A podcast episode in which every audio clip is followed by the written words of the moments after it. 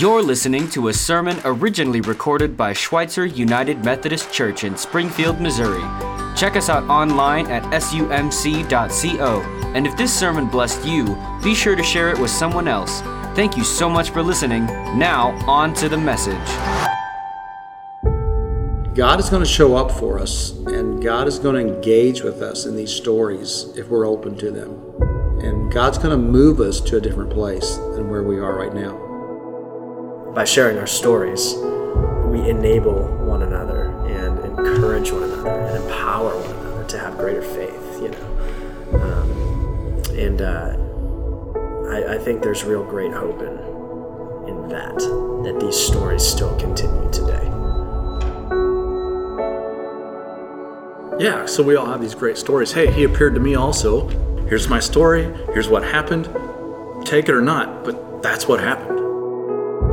There are a lot of different people that Jesus shows himself to. And it was an amazing thing, time and time and time again, how Jesus showed up. I think he's, he's looking forward to doing that today.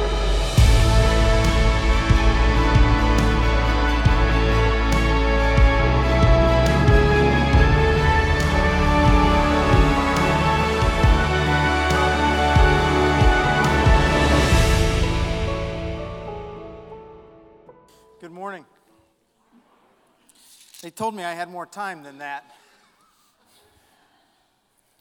Sorry, I feel like I've got to like get a number of things ready for today. I don't know. Um, my name is Jason Leininger. I'm one of the pastors here at Schweitzer. It's a joy to be with you today. Joy to be in this series where we we're talking about He appeared to me also. Today we're going to um, do some things that are participatory. Um, Pastor Jim talked about how we're going to be looking at the road to Emmaus and the story of the people who go on a trek, on a journey. So I have a question for you right at the outset of our time together. And I want you to participate, like call some things out. But I want you to think for just a very quick second when you think of your um, lexicon, songs that are in your mind, songs that just sort of naturally come into your, um, you know, in, in your mind or in your heart, in your voice when you start singing them.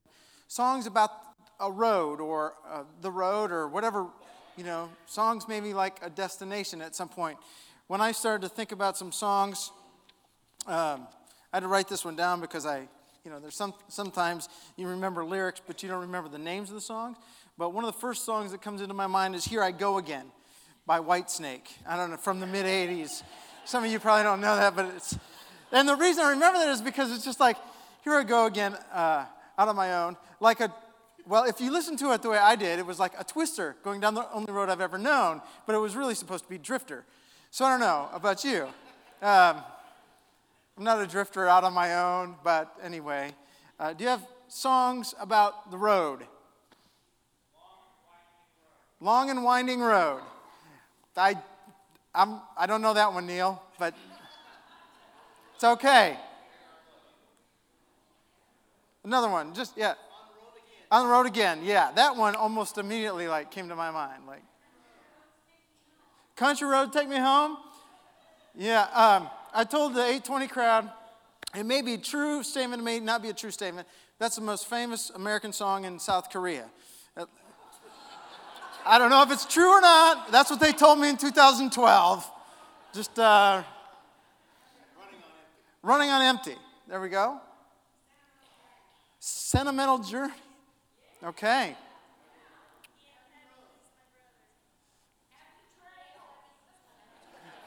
Happy trails. Hold on one more time. He ain't heavy, he's my brother. Somebody's having fun with this. All right. Let's go. Uh, so, sorry. Um, what was that? Highway to Heaven? Yeah? Oh,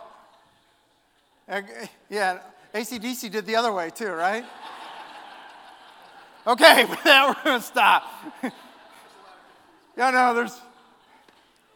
Uh, I asked the uh, asked the folks in our media suite the other day. So, what kind of songs do you think about when you think about songs that describe the road? And they they very quickly came up with 10 or 15 songs. Here are some of the songs that they came up with. It's it's really rather simple, isn't it? When you start thinking about taking a journey, being on a road, and we've got all kinds of songs that reflect that space that a number of us come to, that a number of us experience. And those songs can reflect a couple of different things. Sometimes, I was thinking about the song this morning, Eight Days on the Road. Eight days on the road, and I'm going to make it home tonight. And it's like, I'm, I'm a long way away from home, and there's a destination that I've got to get to.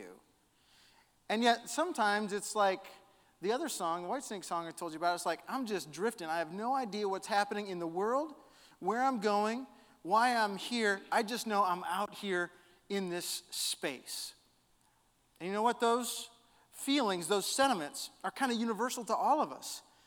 And sometimes we find ourselves right there, right now. I mean, um, they're, just, they're just very real. When, when we turn to the pages of Scripture and to the stories of Jesus' resurrection, we find people that are feeling all kinds of things, and their head space is in a lot of different places. Some of them are very sure about what they've seen, what they've heard, what they've experienced, and some of them are just trying to make sense of it. Today, on the road to Emmaus, when we, when we hear this text, we're going to hear about people that have heard that Jesus has been resurrected, but they don't know what to make of it or what to do with it. And it's in that space that Jesus comes along, and they're able to say, He appeared to us also. The question that we really want to get to in our time together today is how is Jesus appearing to us? In fact, near our, the end of our time together, um, I'm going to give you an opportunity to maybe answer that question as well. We're going to read this text to start off with here. Luke 24, beginning at verse 13. I'm sorry, Jim, could I bother you for some water? I've had one, but here, just give me yours. I'll take it. We're brothers in a lot of ways.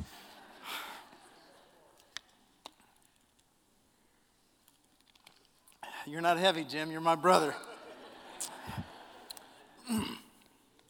Here's the text Luke says, and there's some pictures to go on the screens so that you can see and imagine, okay? That same day, two of Jesus' followers were walking to the village of Emmaus, seven miles from Jerusalem. As they walked along, they were talking about everything that had happened. As they talked and discussed these things, Jesus himself suddenly came and began walking with them, but God kept them from recognizing him. So Jesus asked them, What are you discussing so intently as you walk along? They stopped short, sadness written across their faces. Then one of them, Cleopas, replied, You must be the only person in Jerusalem who hasn't heard about all the things that have happened there the, the last few days. What things? Jesus asked. The things that happened to Jesus, the man from Nazareth, they said. He was a prophet who did powerful miracles, and he was a mighty teacher in the eyes of God and all the people. But our leading priests and other religious leaders handed him over to be condemned to death, and they crucified him. We had hoped he was the Messiah who had come to rescue Israel. This all happened three days ago. Then some women from our group of, of his followers were at his tomb early this morning, and they came back with an amazing report. They said his body was missing and they had seen angels who told them Jesus is alive. Some of our men ran out to see, and sure enough, his body was gone, just as the women had said. Then Jesus said to them, You foolish people, you find it so hard to believe all the prophets, what all the prophets wrote in the scriptures. Wasn't it clearly predicted that the Messiah would have to suffer all these things before entering his glory? Then Jesus took them through the writings of Moses and all the prophets, explaining from all the scriptures the things concerning himself. By this time, they were nearing Emmaus and the end of their journey. Jesus acted as if he were going on, but they begged him, Stay the night with us since it's getting late. So he went home with them. And as they sat down to eat, he took the bread and he blessed it. Then he broke it and gave it to them. Suddenly their eyes were opened and they recognized him.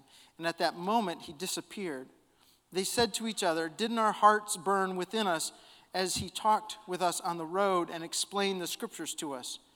and within the hour, they were on their way back to Jerusalem. There they found the eleven disciples and the others who had gathered with them, who said, The Lord has really risen, for he's appeared to Peter.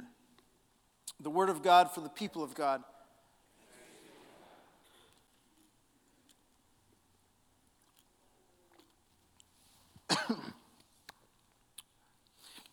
when, um, when Jesus joined those disciples, just bring it up here, Neil. Thanks, brother. When Jesus joined the disciples that were heading on their way from Jerusalem to Emmaus, he did so in a way that Luke says that they couldn't see him exactly. In fact, Luke, in that translation, says that God hid Jesus in a way. How is it that Jesus was hidden from their eyes? They had these questions. They knew who Jesus was. They had spent time with him. They'd been around him. How did they miss Jesus? There are three ways. There may be more ways, but there are at least three ways that I think Jesus was hidden from their eyes. The first way was that Jesus had a different kind of body that, than they were used to. One of the things we know about Jesus' body, his resurrected body, was that he could eat, he could talk, he could listen, he could converse. He could, he could at least put together the stuff, the elements for a fire. Jesus could do all those things. And at the same time, Jesus could also go through walls. I don't know about you. If you've tried to go through a wall lately, this morning I actually, at, during the 940 worship hour, I walked back through the, the kids' area and I saw a young man back there who was trying to go through a wall. He kept trying to hit his head on a wall. And I'm like, son, it's not going to work. You're not going to get through that wall. I don't know what you're frustrated about, but you are not walking through that wall. Jesus had that capacity, though. Because when the doors were locked in one of the stories, Jesus was able to go through the doors. He was able to appear and disappear in ways that were, were, were different. The reality is, is that Jesus has the first, the first edition of a resurrected body. Now, we don't know what a resurrected body is going to look like fully. In fact, Paul says that's just something that we've got to imagine. We've got to take our minds to that place because you know jesus is just the first indication of what that might look like so they didn't really they saw him but they didn't know what that resurrected body was like. The second thing i think that keeps them from viewing the, the fact that jesus is there with them and resurrected is these two people who are walking. Maybe they're two guys. Maybe it's a guy and a, and a, and a woman. Whatever the case is is they've heard the story that day about the women who came in and said that Jesus was resurrected and that they saw angels. But in that day, the testimony of a woman was discounted, wasn't respected as something that you could really rely upon in life, in, in public events, public places, public courts. And so I would suggest to you that they didn't listen to the voices of the women who told them the story, they didn't believe them. Now, Have the times changed?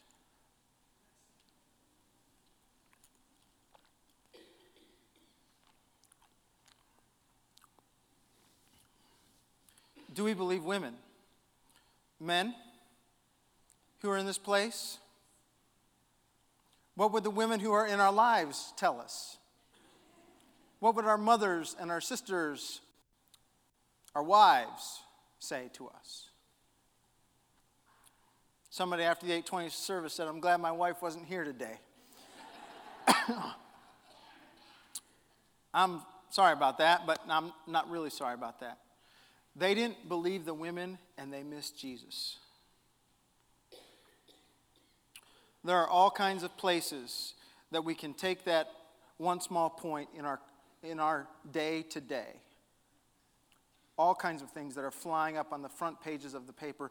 We don't have time to to take that under consideration at this moment, but read it within the scriptures. The witness of women is to be believed, observed. The other thing, there's a third thing. Didn't believe the women. Cheryl, you remember? Mm. It's the big thing that Jesus talks about. They didn't recognize him, Jesus said, in the scriptures. In fact, Jesus spends a significant amount of time. The distance between Jerusalem and Bethany is about seven miles, which is, what, two, two and a half hours of a walk if you're going at a, at a significant pace. And so, in that time frame, Jesus said, You know, folks, you've read the scriptures, you've heard them read, one of the two. Most likely, you've heard them read. You've discussed them. You've had synagogue time, you've had temple time, where these stories that you've heard about, you've been able to see lived out in, in the places where you, you go to worship. And yet, you haven't been able to see me. And so, Luke tells us that over that two, two and a half hour time frame, Jesus took them, starting with Moses, and he walked them all the way through the scriptures, what we today call the Old Testament. Sometimes we think if we read the Old Testament, um, that may be dry, dusty, boring. We're not sure we're ever going to encounter Jesus. But that's where Jesus takes his disciples in that moment to show him himself and to show him all the illusion about who he was. I think one of the places where he may have stopped is in the story of Jonah. Because in the story of Jonah, you have this marvelous story about a call of God, and then you get Jonah thrown over into the, into the Mediterranean Sea, down in the belly of a fish, and then he comes back up out of that belly of a fish. In that story is death and resurrection. In fact, that story alone was something that, that the early church read over and over and over again because they said that was one of the signs that God was giving to the world of what he was going to do with Jesus of a death, burial, and resurrection. One of the other places I think Jesus may have taken his disciples on this day was to the prophet Isaiah. And there's all kinds of places within Isaiah's prophecy that point not just to, to what God is doing in the time of Isaiah, but to what God wants to do in the rest of time and how they all point to Jesus. In Isaiah 53, we hear these words He was oppressed and treated harshly, yet he never said a word. He was led like a lamb to the slaughter. And as a sheep is silent before the shears, he did not open his mouth. but it was the Lord's good plan to crush him and cause him grief. Yet when his life is made an offering for sin, he will have many descendants. He will enjoy a long life, and the Lord's good plan will prosper in his hands. Now, note that that's Isaiah 53 7 and 10. In 53 7, the prophecy is about how he's going to suffer and he's going to bear our sorrows. And yet, then when it comes down to 53 10, which is later, after, he's prospering. Jesus took his disciples, took them through what we call the Old Testament, and he showed them in place after place after place hints of what his life was going to be like, how he was going to live, how he was going to suffer, how he was going to die and be resurrected. They struggled to see because they struggled to read, they struggled to understand the scriptures. Near the end of their walk, actually at the end of their walk, when they're in when they're in Emmaus and Jesus is gone, the disciples turn to one another and they say, as we walked with him, didn't our hearts burn as we read the as he unpacked the scriptures? That was a powerful moment when we began to see who he was. What happens to your hearts when you read the scripture? Do your hearts burn? Do your minds engage first? Does it ever get to your heart? Do you read the scriptures? Uh, recently, Lifeway Publishing did a, did a study. They asked people about how, what their use of the scriptures were like in America. They found that nine in ten homes in America had a Bible, but only about half of the people in those homes read the, read the scriptures. And about half of the people who read the scriptures read them to find out how they ought to live on a day to day basis. That is, for moral reasons, moral purposes. God didn't give us the scriptures, first and foremost, to shape our morality. He gave us the scriptures to give us a picture of what He's like, what His heart and His mind are like. He gave us the scriptures to reveal to us who we're, we're like, what we're like and to challenge our hearts that our hearts are often far from Him and that our hearts need to be shaped into His likeness. And how that happens. He gave us the scriptures to see the fullness of God's uh, of, of His love that's expressed in the face of Jesus. He gave us the scriptures to know that, that He, beyond a shadow of a doubt, loves us and cares about us. And also, yes, it does, he does show us how to live in love, how to live a life of love. but it's not first and foremost about morality. It's first and foremost about the life of God and the life that we're invited into and to share. So, how do you read the scriptures? Do you read the scriptures to get to that picture? Do you gauge the scriptures with that in mind? Do the scriptures, are they one of those things that kind of mystifies you? I think, I think some of the reasons we struggle with reading the scriptures is because um, sometimes we need a guide. And no one's ever really come along and shown us how to read the scriptures. And sometimes we approach scripture like we approach everything else, as if there's some facts here, some facts we ought to understand, and some facts we ought to implement. And if the scriptures go beyond facts. The scriptures invite us to enter into the story of God and to be a part of that story. Ignatius of Loyola was a contemporary of Martin Luther. And in your bulletin, you've got a sheet that looks something like this. And Ignatius of Loyola was really into, he was into reading the scriptures and finding that God was present, God was close to him. And so on the front side, I'll let you read the, the back, uh, some of your own, some other time. But on the front side, we see um, now,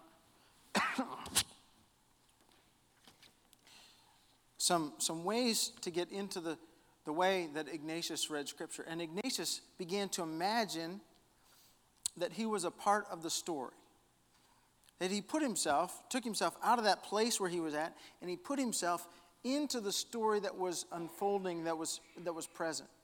So if you think about where we've been with this Emmaus Road, imagine that you're the other disciple that goes unnamed. It's you. Imagine that you're walking down that road with Jesus and you have that conversation with him. That's one place you can imagine Or imagine yourself sitting alongside of the road. Maybe you're a soldier and you begin just to hear those conversations. Maybe you're some other place in the story. But Ignatius said, you know, God utilized the imagination in all kinds of ways. And he gave us one. And so he wants us to use that when we, in, when we come to Scripture. So he's got these steps like choose a passage from the gospel where Jesus is interacting with others. Ask God to be present and speak through his word because he wants to be.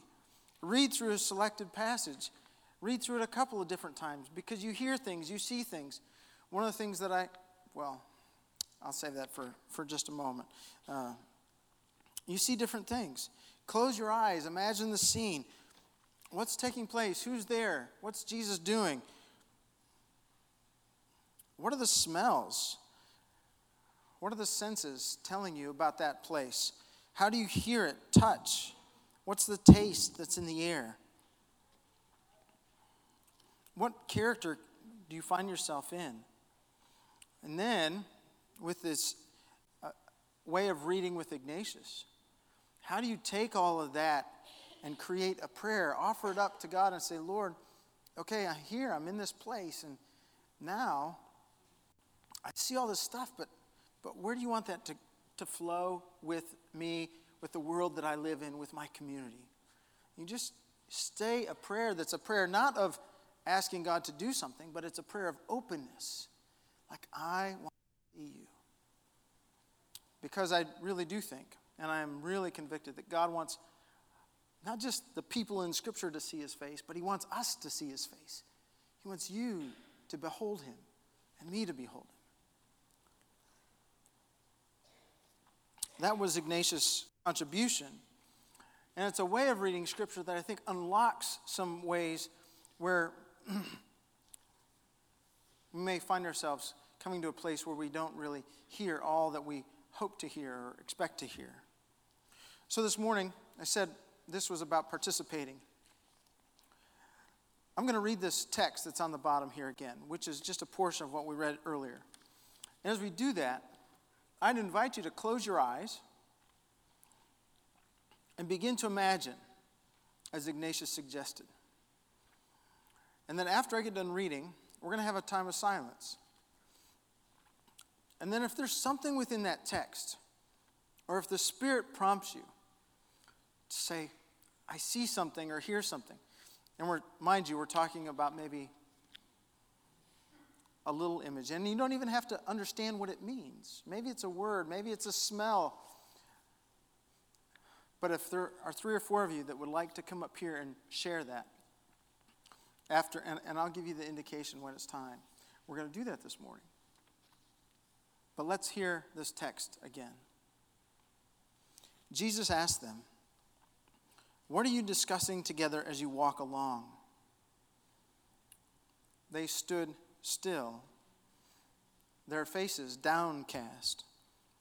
One of them, named Cleopas, asked him, Are you the only one visiting Jerusalem who does not know the things that have happened there in these days? What things? he asked. About Jesus of Nazareth, they replied. He was a prophet, powerful in word and deed before God and all people. The chief priests and our rulers handed him over to be sentenced to death and they crucified him. But we had hoped that he was the one who was going to redeem Israel. And what is more, it is the third day since all this took place. In addition, some of our women amazed us. They went to the tomb early this morning, but didn't find his body.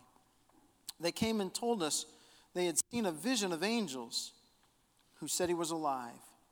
Then some of our companions went to the tomb and found it just as the women had said, but they did not see Jesus. He said to them, How foolish you are, and how slow to believe all that the prophets have spoken. Did not the Messiah have to suffer these things and then enter his glory? And beginning with Moses and all the other prophets, he explained to them what was said in all the scriptures concerning himself after a season of listening and praying, silence,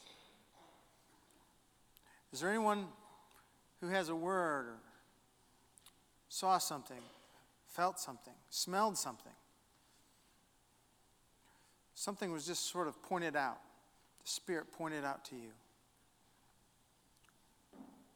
If you'd like to, you're welcome to come up here and just speak into the microphone.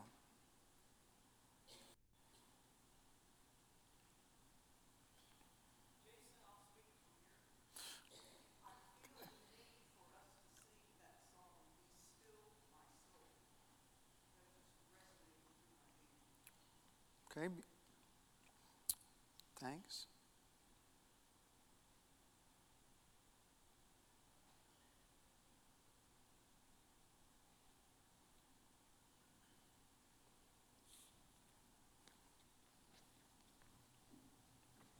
In about February, uh, my mother passed away. She was 92. And when I went to the open funeral, uh, the, I saw her it really bothered me the way she looked. Uh, she would, wasn't just the passing of age, but it was uh, the last couple weeks she had basically didn't have an appetite and she just looked like a, like a, a corpse. It really bothered me. I had to really remember that's not how she looks anymore. And she has a heavenly body. And in our flyer we had, it had uh, a picture of my mother and my father when they were, first were uh, married before me and my uh, siblings were born, and they were in their early 20s, and it, it was they, were, just looked awesome. They looked beautiful, and I thought, you know, when we have our heavenly body, you know, I believe we're going to be looking more like whatever that prime age that we looked our best, and uh, I believe that's what. In that sense, that's what how I see Jesus. He was looking at whatever that age he was. Maybe he was looking more into when Jesus was 20 years old instead of when he was 35 or whatever it was. But beyond that, then I thought also when he uh, would tell them all the scriptures, they were basically listening to him like a teacher. But once he broke the bread and the, and the cup, the drink, they, uh, they realized that, wait a minute, this is Christ and all of a sudden their eyes were open. It wasn't really a physical that they, they can also, you know, just like, uh, you know, you know when God's speaking to you in your heart, you don't have to actually see them. You feel, you know, that inside voice. So I believe the same thing on this. Thanks, Stan.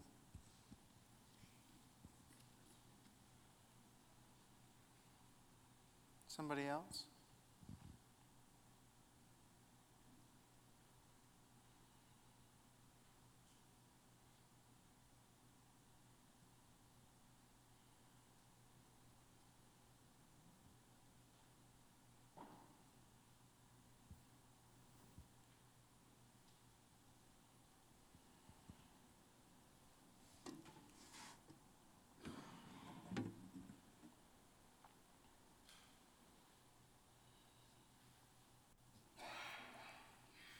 When Jesus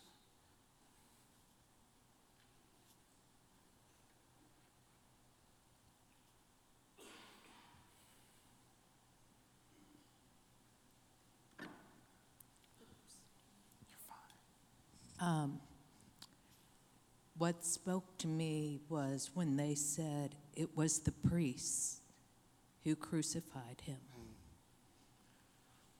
And my thought was, but it, they said in their hearts, it was me. And when we realize it was me, that makes a big impact.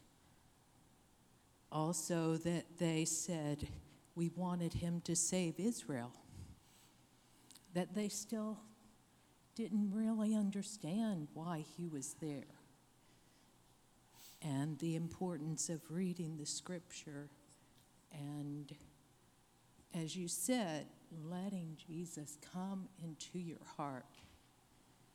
That's what really makes the big impact. Thank you.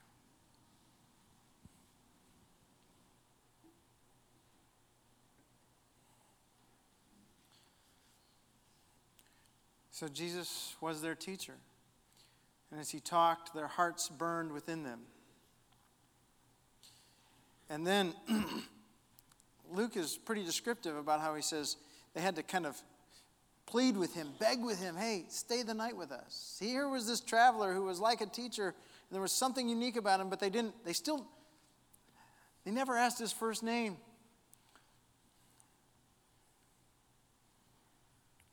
But they're hospitable people. They know the rules of hospitality, so they say, hey, come to our house. Stay with us.